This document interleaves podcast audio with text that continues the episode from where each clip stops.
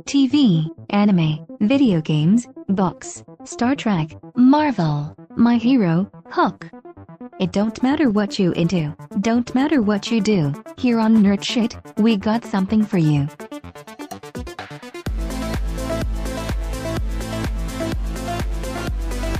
Welcome back to Hypothetically Sound Presents Nerd Shit, where we talk nerd shit. And as you can see from the title, we're on to another episode of The Walking Dead. We're on season one, episode three.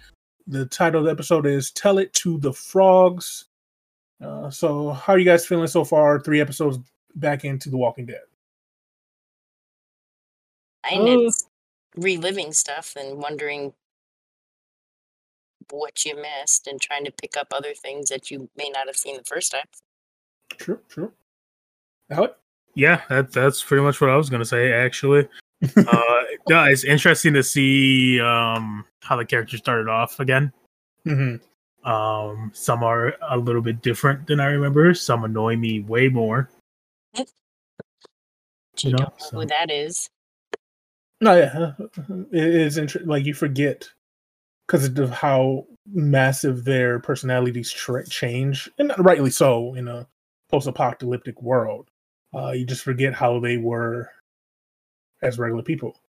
Um, so as always, we'll start with the a quick plot synopsis for the episode, and then we'll start talking about what we liked, what we didn't like, questions we have, things like that. Uh, in case you're new to the podcast.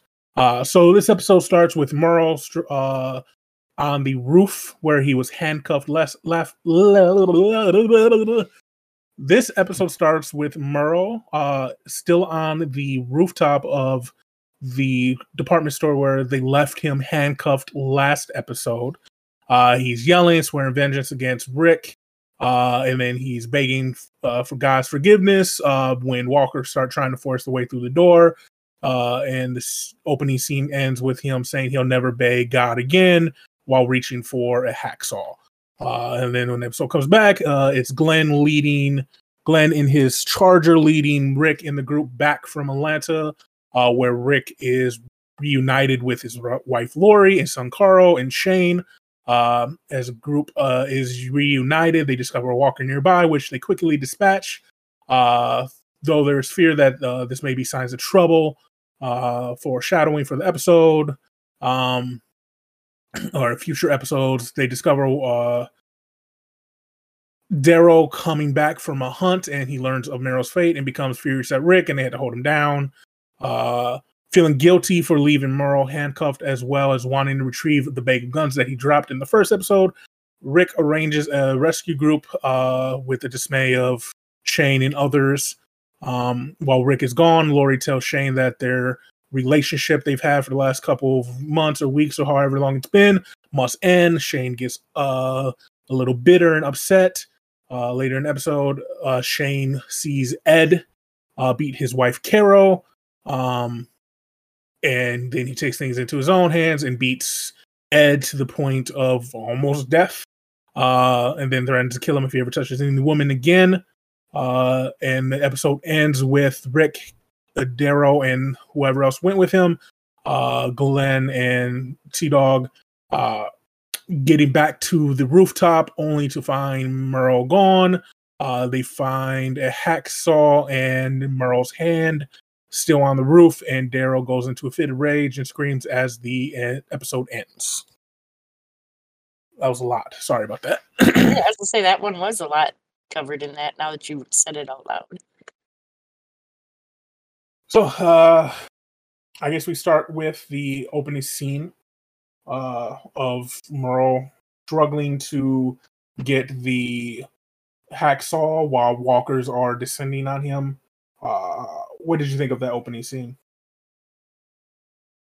I think it it's actually it, it takes a lot from you know things that could happen now when you're stuck in a situation like that, and and if you're someone like Merle where you have a lot of hate for a lot of people, hmm things are going where they're dire, then all of a sudden, you know, you're switching in your life, going, you know, begging God to give you the way and all that, and it goes a little religious, and then because you don't get an immediate response or the response you think you should, then you're back to cursing cursing it out, you know, cursing out everything and and saying, "Fine, I've been doing it myself." And and it's just interesting how they started it with him begging like that, and then he just switched back into who he really was. Mm-hmm. Uh, oh, that's- oh, go ahead. Sorry. Oh, I'm sorry. I was just gonna say I think uh it's an interesting um way to start it because I feel like uh it could potentially have uh, it could potentially have been like the end of the episode showing him uh last the last episode. yeah of the last episode sorry showing him uh struggling to get out you know in the Mhm. dire situation uh but i think it's also i suppose like it sounds weird it's also a good um tension grabber right because it's like oh man what does he do when they get back there you know what i'm saying Mm-hmm. And, And I- that's the th- go ahead. Sorry. I was gonna say, I I think it also kind of sets the tone for the entire episode, though, for being there, because you've got you know Lori later going off about the lies that she that uh, Shane told her. Um, and I can't think of the character's name. Uh, that was digging the holes. Jim.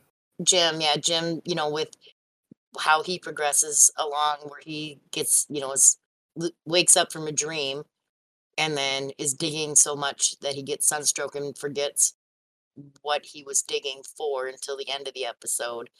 It's just kind of sets up for a lot of revelations for a lot of people. Mm-hmm.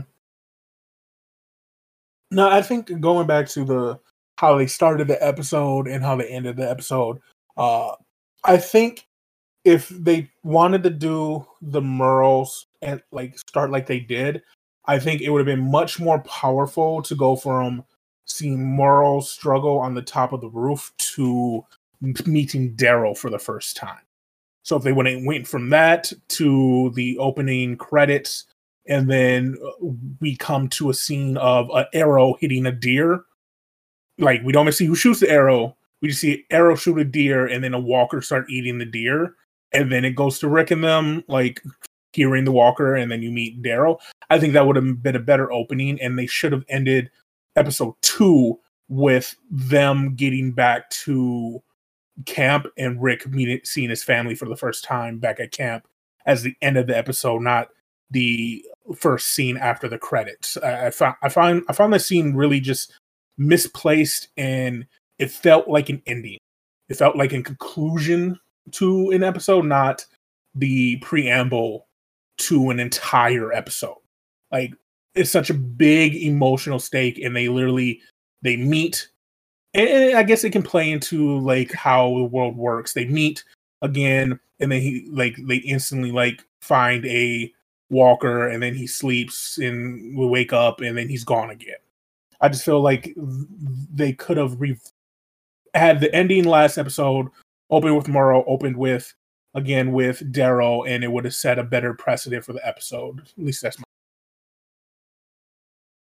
i think that's fair See that? i actually agree i think uh it probably would have been a better scene or a better uh, thing to end on than start on Mm-hmm. And I think it like I don't know if they knew what they were going to do. Like we said, it's a different writer after the first season, so maybe he had a different plan for what Daryl and uh and everybody was going to do, and Merle and them, and maybe they weren't going to be a huge plan of the going forward. But I feel it was like a lackluster intro to a character who is literally your main character for the entire show. Like he is next to Carol, the only people that are in the show the entire time. All but one episode, all but two episodes, Daryl's in. Uh at least that I know of. I'm pretty sure he's in almost every episode. Uh Pretty good for a character that was never part of the comic book series. mhm. And so it's just weird. Like he sound he like I feel like Daryl and Merle were like characters they were just gonna kill off, but they got popular. And this it seemed like a just a not a good intro for Daryl. I think it could have been like hindsight obviously could have been better. Um so what did you guys think of uh I know I talked about it real quickly, but the scene where Shane, uh, Glenn comes back with the horns bearing, the alarm blaring on the car, and then Rick meeting, seeing his family for the first time.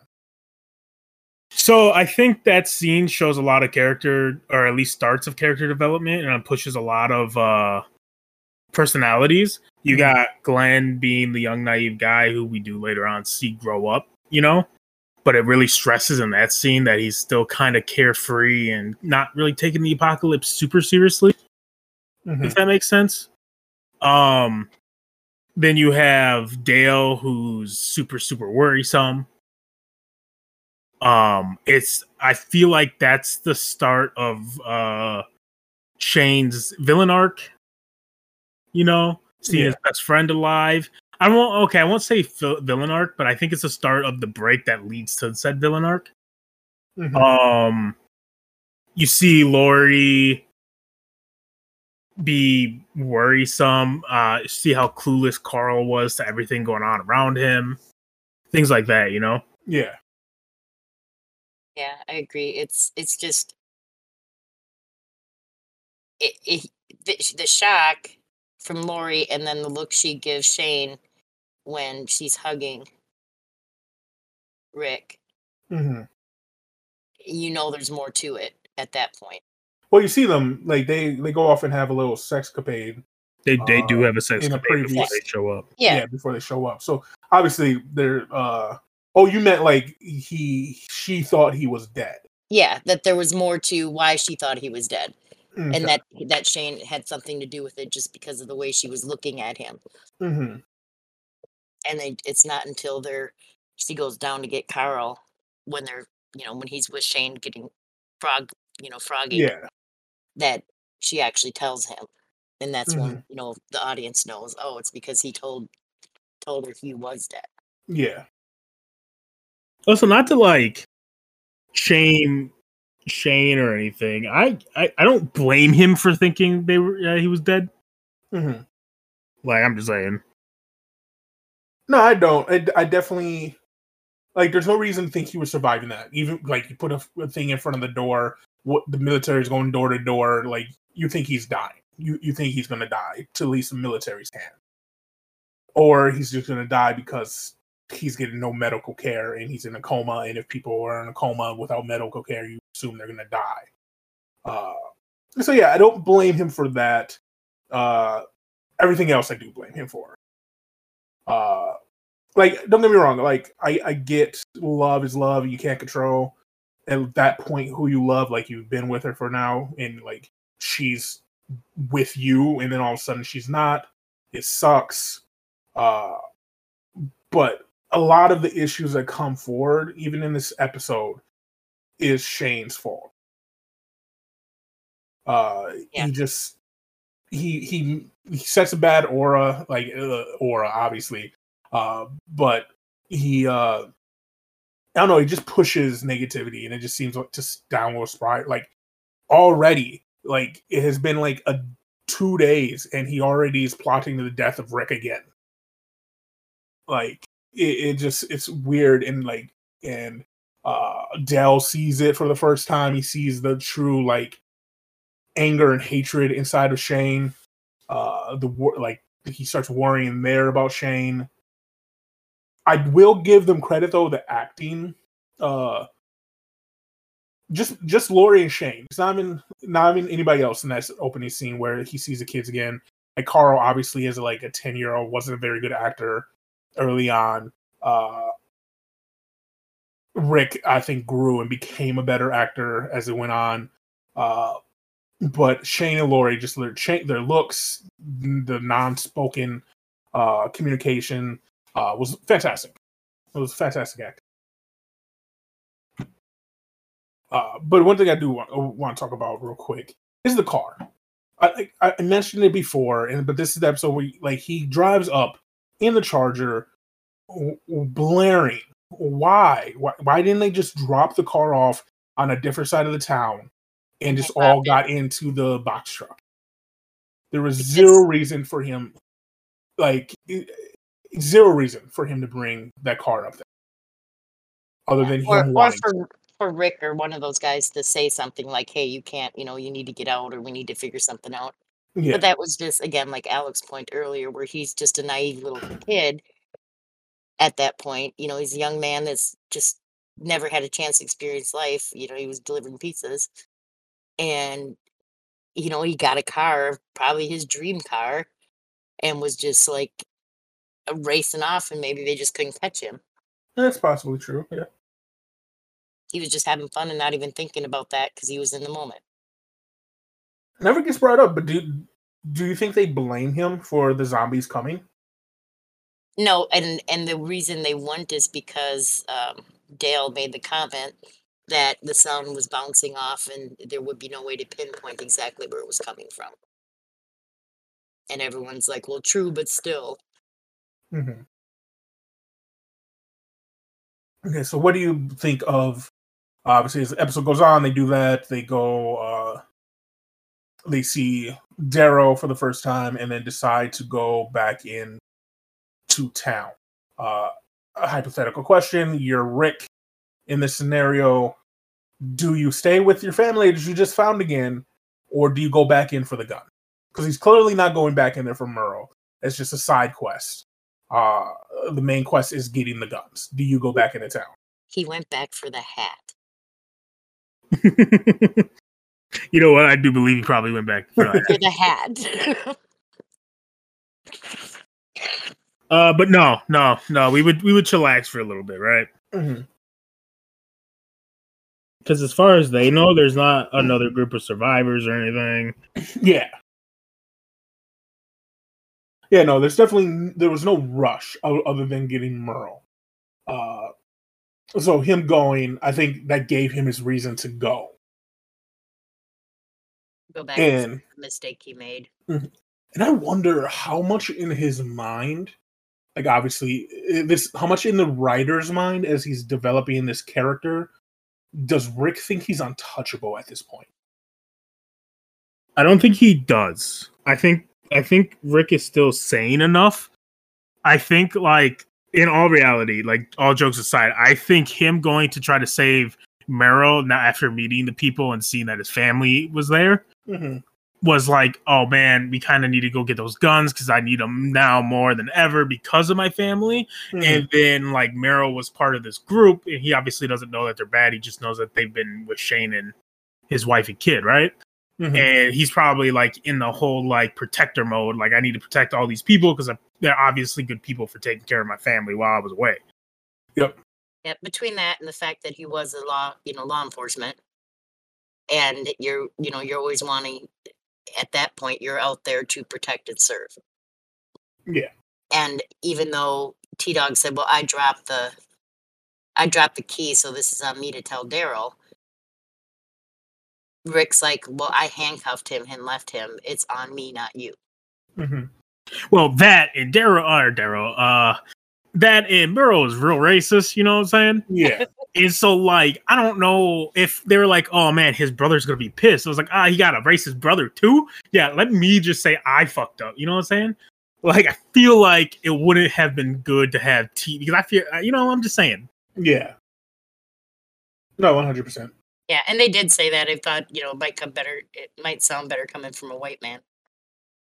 Yeah, no, one hundred percent. If we run over a dog on accident, like ob- hy- extreme hypothetical, I'm not going to run over a dog. But if we do down here in the south, I'm not going to be the one that admits to it. Yeah.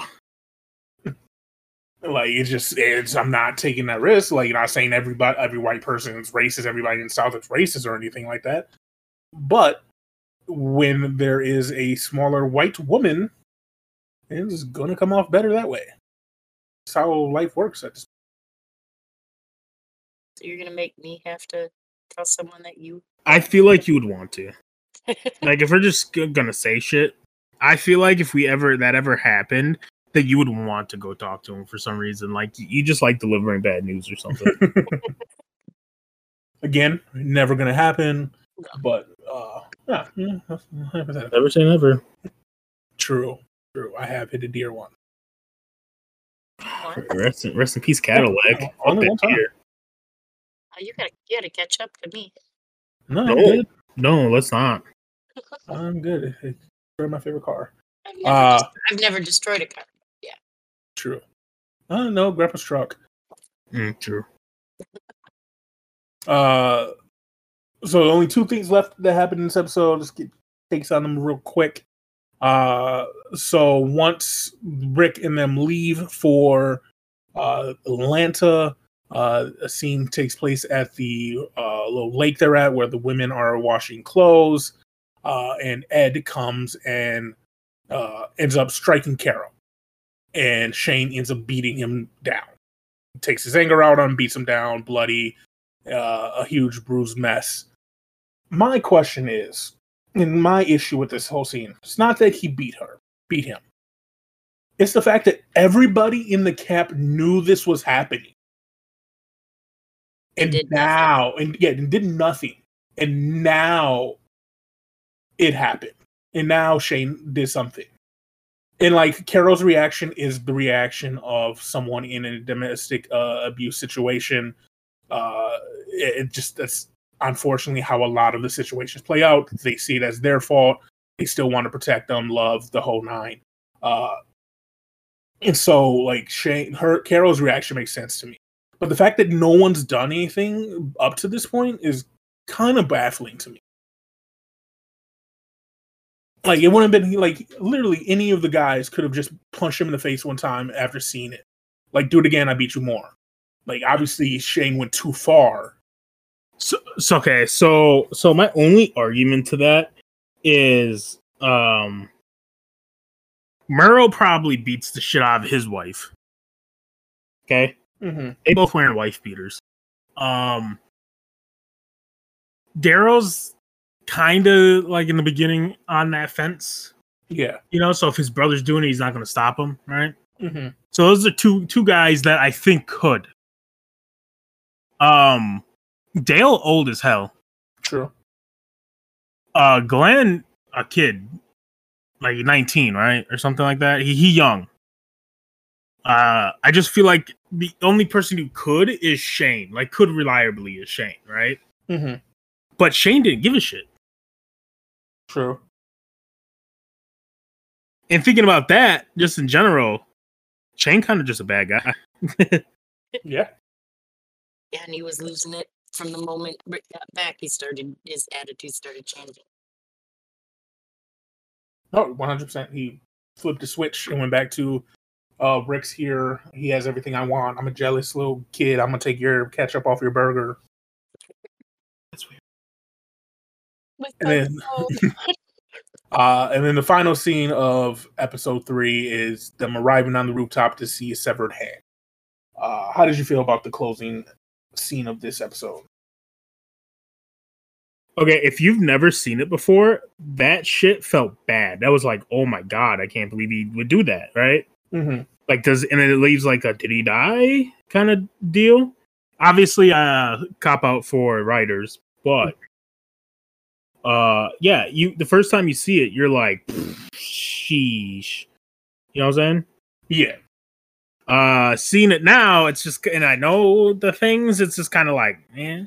But still, it's it, it's still it still kind of has like that little bit of effect. Yeah. Would you be able to cut off your hand, Hell no. Even if you knew that zombies were coming at you? I would find a way to to to unalive myself. Yeah, See, I would. I would rather do that. I don't like. I'm sitting there and it's chain locked. There's almost. I don't think they're getting through the door. See, I agree too, but you got to remember these are a little. They built a little different in this this scenario. True. In, in season one, they built not not right. Something something's a little weird about him. You know what I'm saying? Well, plus he didn't see that he couldn't tell how it was chained. He just saw them trying to come through the door. He didn't know that T Dog had chained it and locked it. True. So I, I don't know. Obviously, if you want to live, you do that, but like you have to. You you're on a a very very small timer to get that clotted, so you don't bleed out. Like a very short time. And then it just becomes a question like you're already gonna struggle escaping a rooftop with two hands Now you had to do it with one hand while bleeding out and being lightheaded. Uh, and, and that's what I'm trying to say, right? Is like there is no no world where it seems good. Mhm. Like you are just kind of boned no matter what. And at what point? I mean, there's points where the pain threshold you would pass out. Yeah. Depending on the person, yeah, but there's also the bleeding. And like I said, it would just be a lot easier to hold place and have like a suicide idea versus you know, not. But it also bugs me because I feel like he was there for a minute, like a long minute, and he didn't see the, the hacksaw until they started almost busting through. You know what I'm saying? That's the thing. I I feel like he could have, like, He could have figured something out. Off. He could have something like he could have weakened the pipe or the the the chain on the uh thing enough to break it instead of cutting off his hand. Like, because that's a lot of power to cut off your arm. Yeah, the only thing. I see him, you know, you see him kicking is the big thick pipe. He's not kicking on that thin rod, and And that that's could be part of it. He's- Not very intelligent. Uh, so, like, that could also be part of it. Is that's what he thought was his only option was to cut off his hand because he di- didn't see the pipe as a movie a movable object. Would have been funny though, like uh, if they're, they're filming it and he kicks it and the pipe just breaks. Oops. But yeah, that's uh, that is episode three. I have one other observation. Mhm. So, you know, because with Lori being with Shane when you were saying that, when Rick and her are in the tent Mhm. and he looks over at Carl and she Yeah. goes, Don't don't worry, he won't wake up. If that's your wife and she knows that he won't wake up if they're having sex, wouldn't she and you never were in that position, wouldn't you want to know how she knows that? Yeah, that's true. That is a specific knowledge to know. Like, how do you know what he'll wake up to and what he won't wake up to? Yeah. I don't know. I don't. I don't really want to know why my wife be doing this.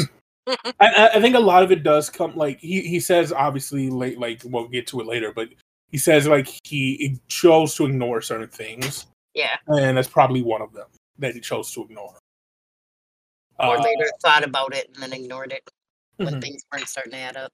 Oh no, he probably he probably noticed thought about it right then and then and just decided to ignore it. Like things happen. It's a different time. Things happen.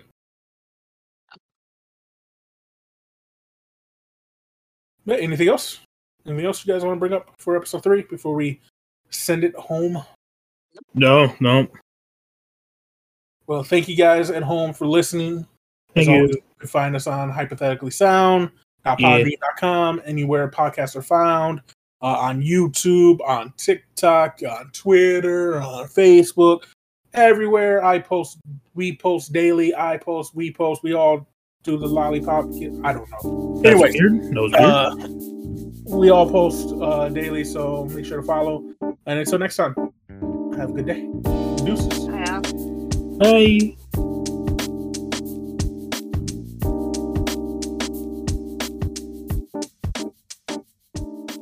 Thank you for listening to Hypothetically Sound. We hope you enjoyed the episode.